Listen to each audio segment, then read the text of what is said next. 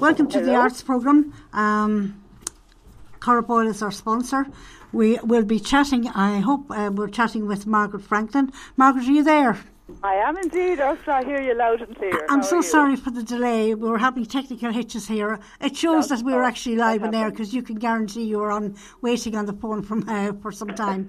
uh, Margaret, um, welcome to Ross FM and to the Arts Programme. Um, and the reason why I'm chatting with you is that you are the granddaughter of W.H. Grattan Flood, who uh, transcribed the Wexford Carol.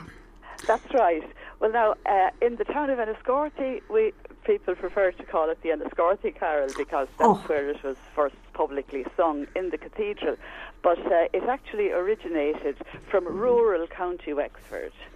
And when my grandfather had it published in the Oxford Book of Carols, uh, that was in, wasn't until 1928, uh, the year that he actually died, but uh, it was published under the title The Wexford Carols. So that's why the wider world knows it as the Wexford Carols, but uh, the people of Enniscorthy like to claim it for their, their own.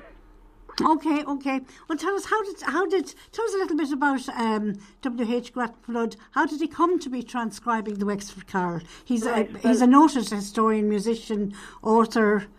The list goes on.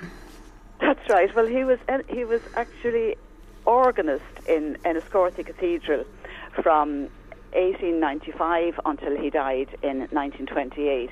And uh, during that time, there was a priest attached to the parish of Enniscorthy. He was a Father Patrick Cummins, okay. and he knew my grandfather was interested in traditional Irish music. In fact, he had written a, a history of Irish music. So, uh, Father Cummins told my grandfather that he knew of this elderly couple who lived near Oilgate, which is a village between Enniscorthy and Wexford and uh, they may have been relatives of, of Father Cummins. I'm not sure about that.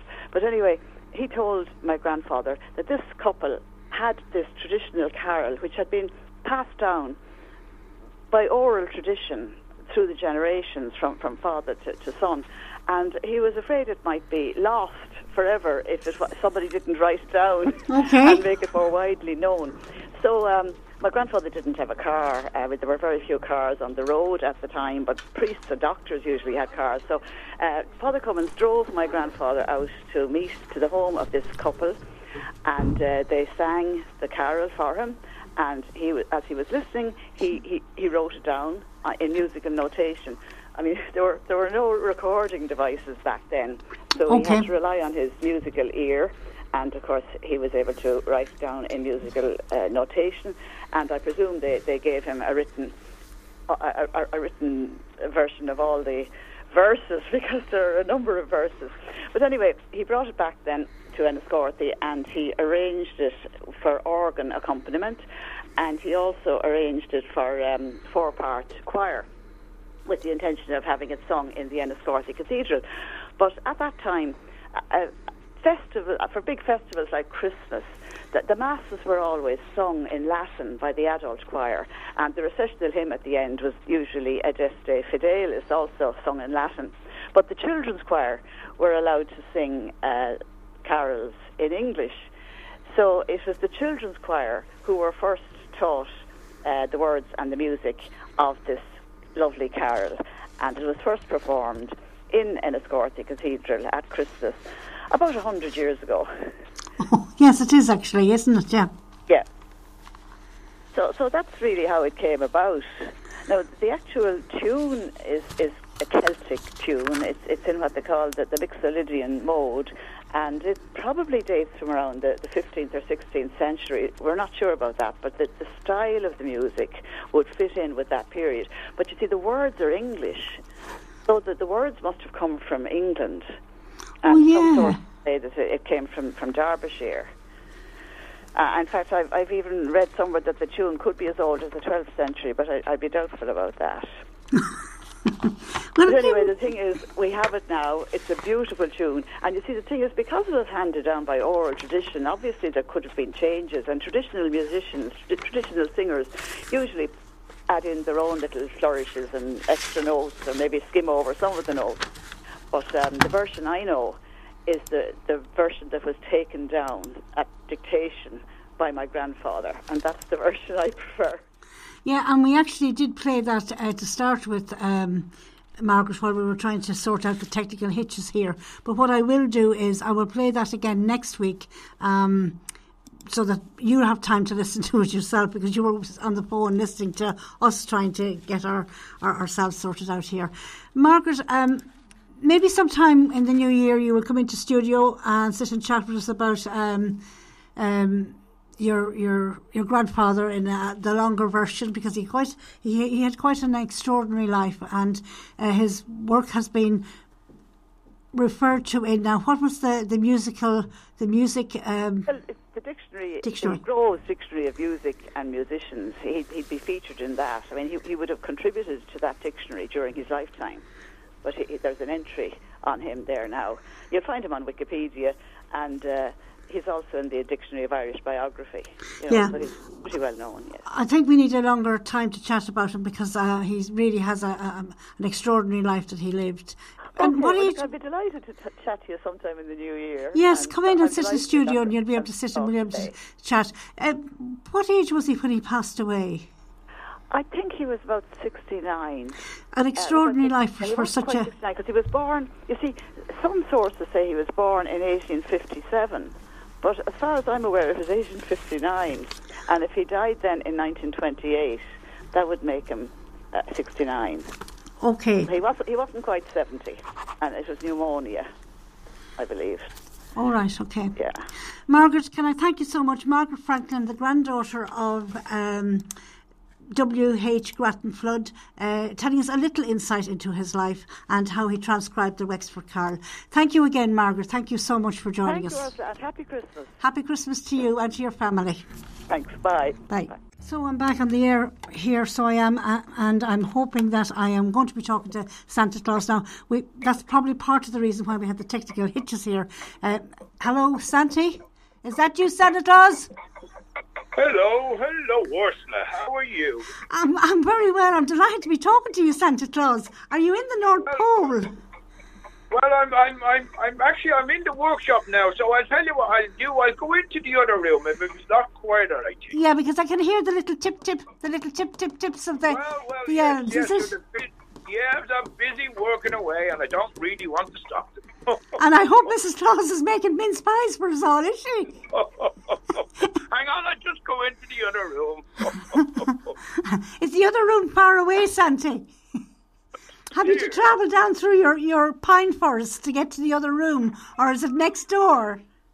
No, it's it's just across. I, I'm just getting in now. I'm going in now. I bet I'm going to hear the door bang. Did you hear the door bang there, Margaret? Oh, I have Margaret well, here in well, studio because she's afraid. I'm so excited. Santi, I'm so excited to be talking to you. Well, I'm, I'm very, very excited to talk to you. Ursula, you're back on the radio, which is very good. Thank you, Santi. Thank you, thank you. So tell me, what is Chris? What, well, first of all, what is it like in the North Pole?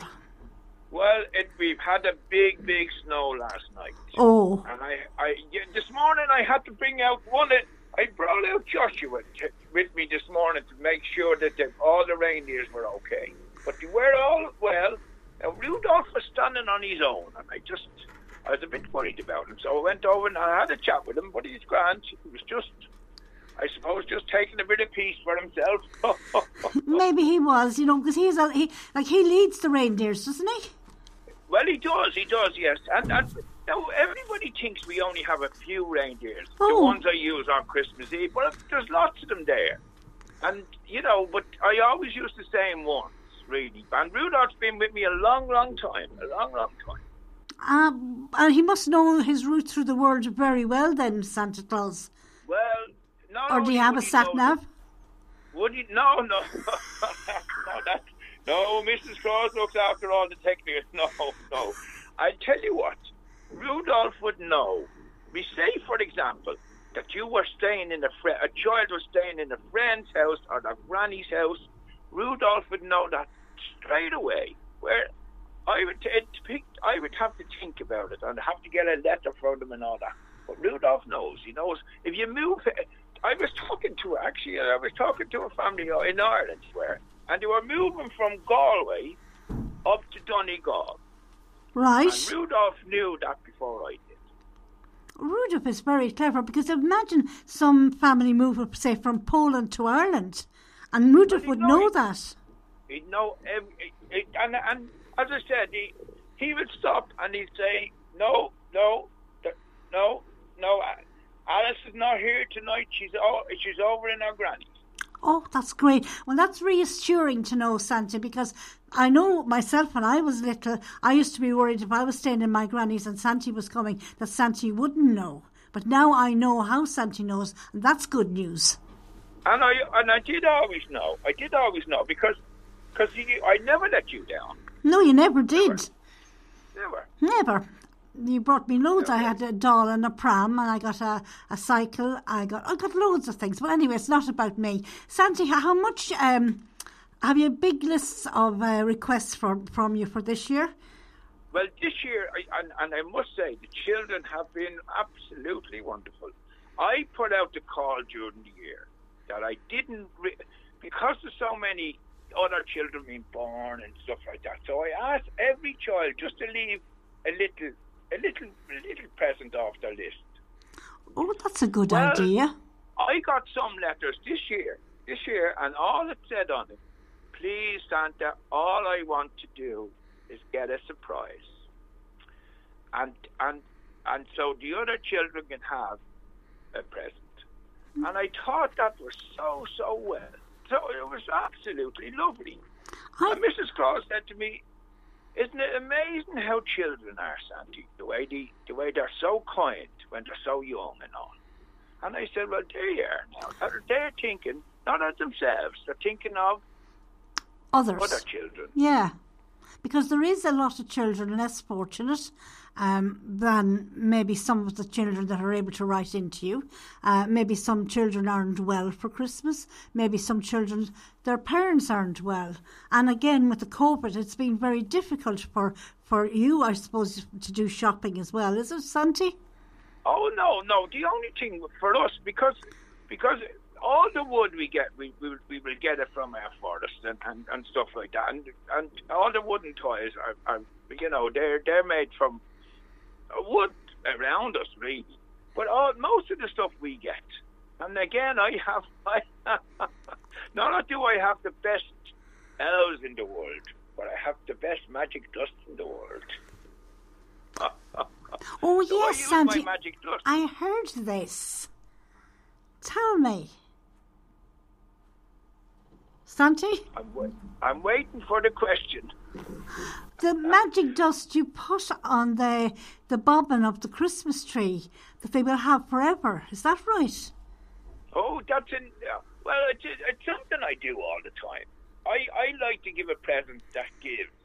And what happens is, if I get the chance, and sometimes I get the chance to visit children, I give them a bobble off my Christmas tree here. Now, I tell you how the whole thing started, believe it or not the children in the village will see me all the time. And they go every time I say them, hello, Nicholas, hi, Nicholas. And, and they know me very, very well.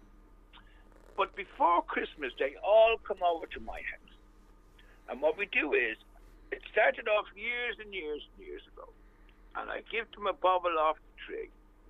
And then I sprinkle with the magic dust, and they bring it to their house. And every year they put this on the tree and every year they make this a wish. So, so they're getting lots of wishes out of one bubble, and it's and it also ha- what happens then, especially around the world, on Christmas Eve, when the child goes to sleep, that bubble starts to glow, and I know they're asleep.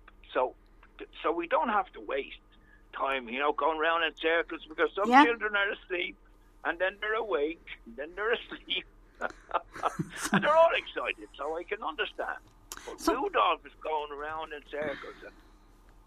So, Santi, can I ask you, for Christmas Eve, what do you really think the children should be doing?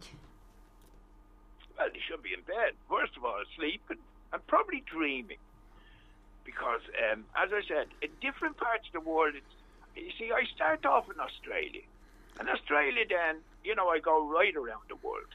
Now, the children in Ireland are probably up at that stage. Yes. So then, now, somebody says, what time do should you go to bed at?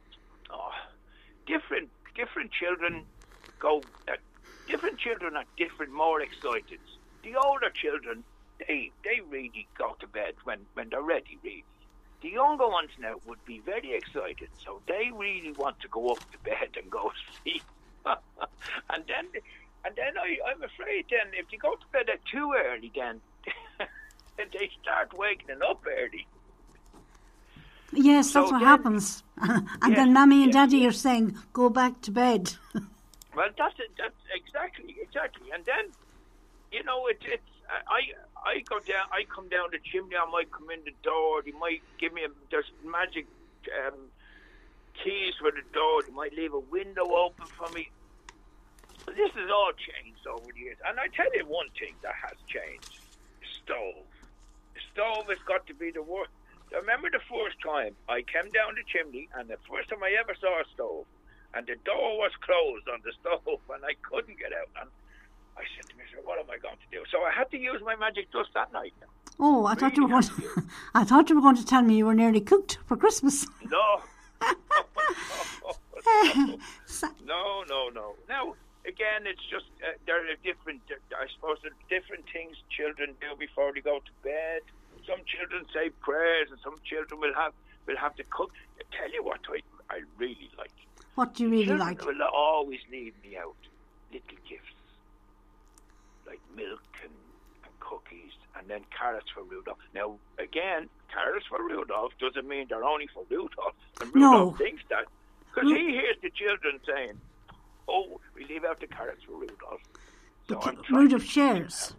Yes, I'm trying to teach him to share, but, it, but anyway, he's, he's always good. Okay. So I have to look after Rudolph then. Now, Santi, I'm really sorry. We're running out of time, and I know you have to get back to your elves and to your workshop because we only have, what, about 10 days left. Ten more sleeps. Ten more sleeps. That's ten more sleeps.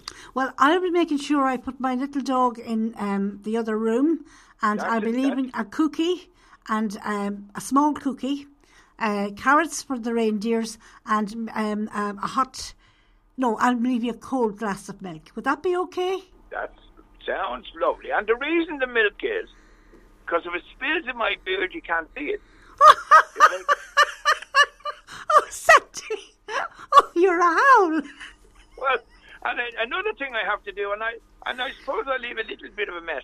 If I eat a cookie, I have to shake my beard out be- because if I go home, Mrs. Claus spots the old the old crumbs in my beard and says to me, "Oh, oh you're eating the old cookies again." and, uh, And I suppose she has left strict instructions for no cookies for Santa, has she? She won't Oh, want no, you no, putting no, on she- weight. She knows. She knows.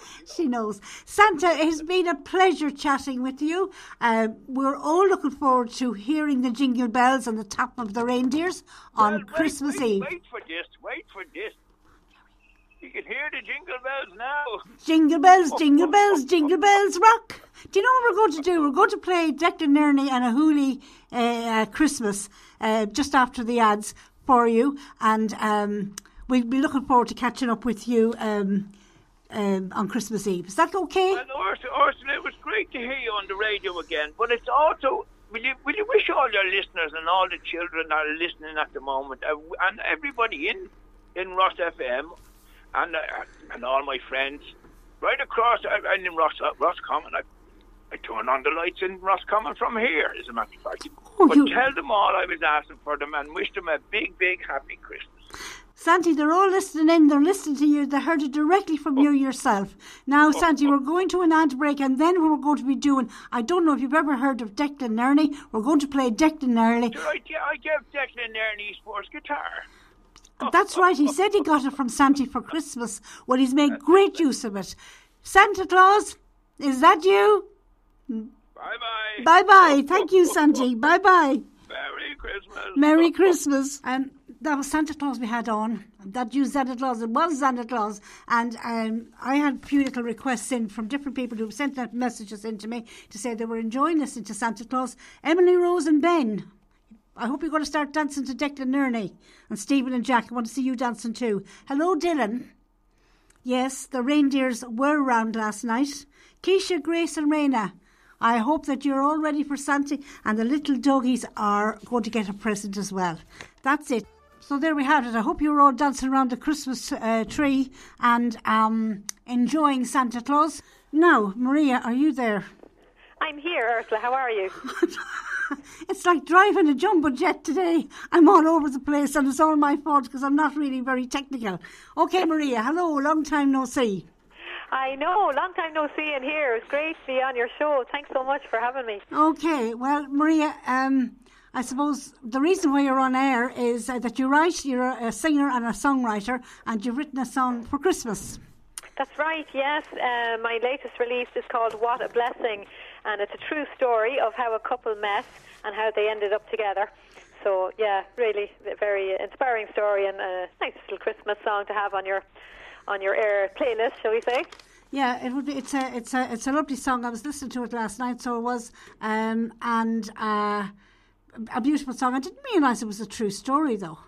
Yes, it's a true story. Yeah, I was. That's the inspiration for it, a couple that I knew uh, and how they met. So the end, of, uh, don't want to give away the end of the stories in the song, but um, they asked me if I would write. Um, a song about them uh, for an anniversary, and I wrote that and came up with that and released it then as a Christmas single. So two other people actually have asked me to write a couple of personal songs, you know, uh, f- songs personally for them, you know, just sharing a personal memory, whether it's a loved one or a friend or whatever. So busy time at Christmas, but that's how What a Blessing came about, yeah. Okay, I'm sorry, I can't stop. Something's gone with my breath here so I won't be singing What a Blessing. I'd like to tell us uh, where we started way back. You did a, a song for um, um, motor neurons. That's right. Yeah, uh, a few years ago, um, I um, had a song called, uh, which is still out there, "You Are My Heaven," and um, I gifted that song to the motor, the Irish uh, uh, Motor Neuron Association. Um, for them to have it, and anyone who purchased the song, the, the proceeds went straight to um, the Irish Association of Motor Neuron Disease, so here in Ireland. And uh, a friend of mine uh, who has now since passed um, had uh, got motor neurons at a very young age, 39, and uh, she had married with a, a, lovely little boy. And so that it was a close personal friend, you know, close personal family. So I wanted to obviously help uh, in whatever way I could, and I did a series of um, charity concerts to raise money for uh, the foundation. So, and that was obviously um, contributed to my friend Sharon Friel, actually, who it was. And then also we had, Earth you know, a very uh, uh, um, Close uh, friend. Uh, same, yes, I was looking for the words there. We had a mutual friend there also, um, who passed away from At- in Athlone. You can you can say the name there. Yeah, Seamus Mead. Um, yeah, Seamus, and uh, who, gosh, who I met through actually the concert I was doing for Sharon, and I met Seamus um, in Athlone when I was doing the promotion, and he had motor neurons. What a gentleman, him and his wife's partner, and just Rita. their coffee shop there in Athlone, and it was just uh, people with such such. I mean, terminal diseases. It, they're so inspiring. They're so motivated. They're so the courage they show is is it's phenomenal. You know, there's you heard recently Charlie Bird, another yes. a gentleman, you know, who's from motor neuron disease, and again, what courage he has shown on late late there last week. You know, as as well as Louise Phelan, um, beautiful lady who's terminal cancer, and just the courage and strength they show. It, it's it's it's unbelievable. You know, it really gives you food for thought of you know, you reflect your life, say how bad are your problems, you know, they're not really that bad if, if you're you have good health, you know. Yeah, I think back at that time as well, um, you came, you did a concert in St. Peter and Paul's.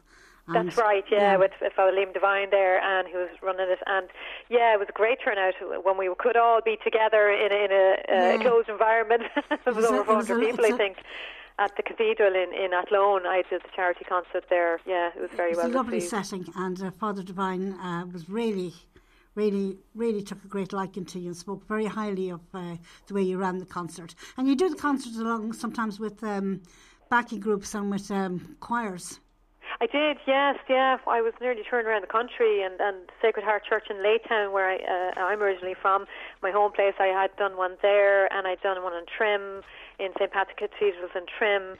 Um, just a beautiful setting to do it, and you know, just touching and just very spiritual, I suppose, and um, you know, just nice sense of peace and happiness and playing nice music and, you know, um, yeah, it's a really nice setting and, and to be able, it's great to, to, to be able to do something for a charity, you know, just to give back, I suppose.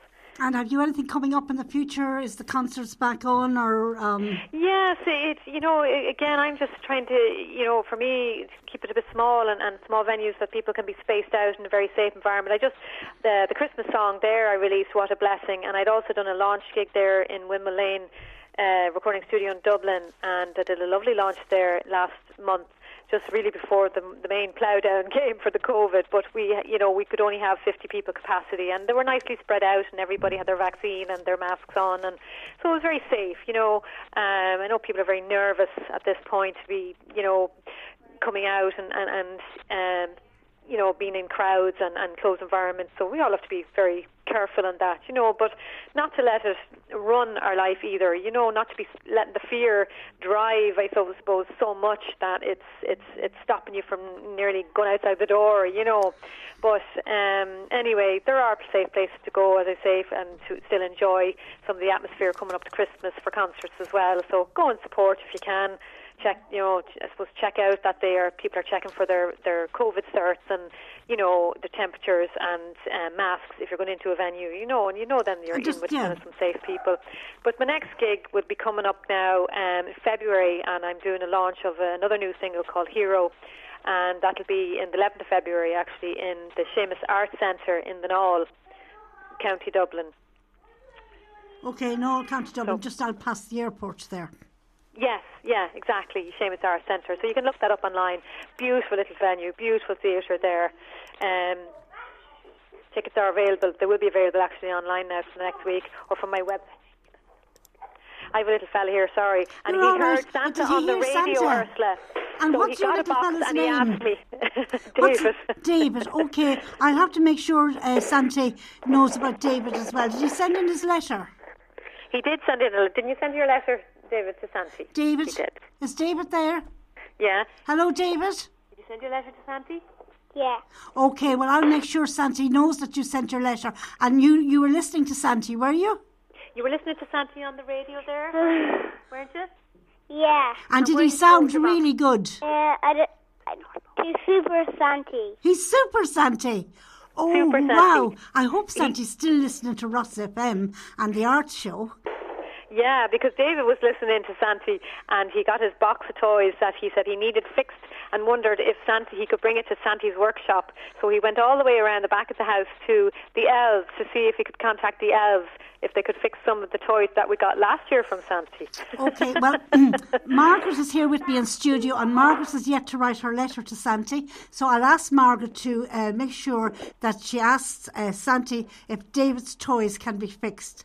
And if they can't be fixed, could they be given to other little children who maybe don't have toys? Exactly, and that's what we're doing, Ursula. We're gathering up some of last year's toys um, that we are no longer using um, and fixing them up a little bit and bringing them down to the charity shops.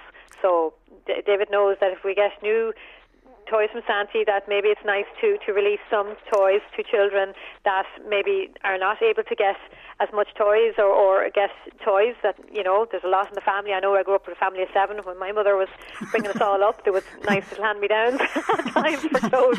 But we always got, we were never without. No. But I know, getting back to your music there, um, I know you were asking me about the, the single, but um, so that's over the, the radio stations. And it's available from my website as well, if anybody would like to gift that And what's your to somebody. Uh, www.mariabutterly.com and the What a Blessing is up there, or they can contact me on my Facebook page, say hello, and I'm sure all the, the social media sites. And if you are in the area to come to the concert in February, you could give somebody some, some tickets, you know, if they Okay, wanted. I'll come back to you for that, so I will, uh, Maria. Maria, can we finish off there? David, thank you very much for being the star of the show. Your mummy is a lovely singer, a lovely person, and does an awful lot for charity. Maria, we're going to leave it there, so we are, because I want to play out with What a Blessing. Didn't realise it was a true story. And thank you once again for joining us on Ross FM, the art show. Thank you so much, Ursula. Happy Christmas. Happy Christmas to you too.